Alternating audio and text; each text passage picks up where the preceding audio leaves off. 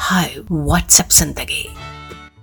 WhatsApp ज़िंदगी में है छोटी छोटी कहानियाँ। वो कहानियाँ जो हम पढ़ते हैं सोशल मीडिया के बड़े बड़े प्लेटफॉर्म्स पर। वो कहानियाँ जो शेयर की जाती हैं व्हाट्सएप पर। ज़िंदगी की बड़ी बड़ी सीख देती हैं छोटी छोटी कहानियाँ। मैं हूँ आपकी दोस्त सुखनंदन। व्हाट्सएप ज़िंदगी।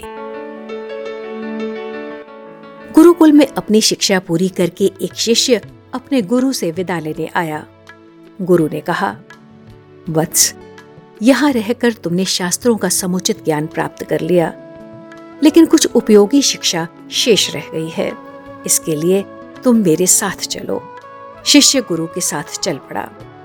गुरु उसे गुरुकुल से दूर एक खेत के पास ले गए। वहाँ एक किसान खेतों को पानी दे रहा था। गुरु और शिष्य उसे गौर से देखते रहे। पर किसान ने एक बार भी उनकी ओर आँख उठाकर नहीं देखा।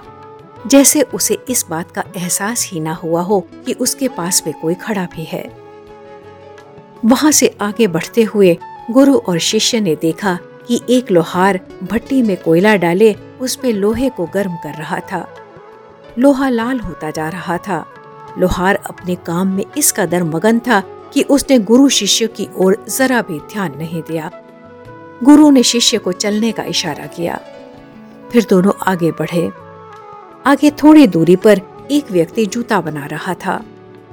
चमड़े को काटने, छीलने और सिलने में उसके हाथ काफ़ी सफ़ाई से चल रहे थे। गुरु ने शिष्य को वापस चलने को कहा। शिष्य ये ना समझ सका कि आखिर गुरु का इरादा क्या है। रास्ते में चलते हुए गुरु ने शिष्य से कहा वत्स मेरे पास रहकर तुमने शास्त्रों का अध्ययन किया, लेकिन व्यवहारिक ज्ञान की शिक्षा अभी बाकी थी। तुमने इन तीनों को देखा। ये सभी अपने काम में इस कदर जुटे हुए थे कि उनका ध्यान हमारी तरफ़ नहीं था। अपने काम में ऐसी ही तलीनता आवश्यक है, तभी व्यक्ति को सफलता मिलती है। साथियों, इसी तरह एकाग्रचित होकर ध्यान पूर्वक मगन रहते हुए अपना काम करने की हमें ज़रूरत है।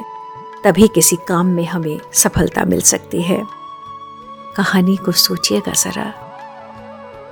व्हाट्सएप ज़िंदगी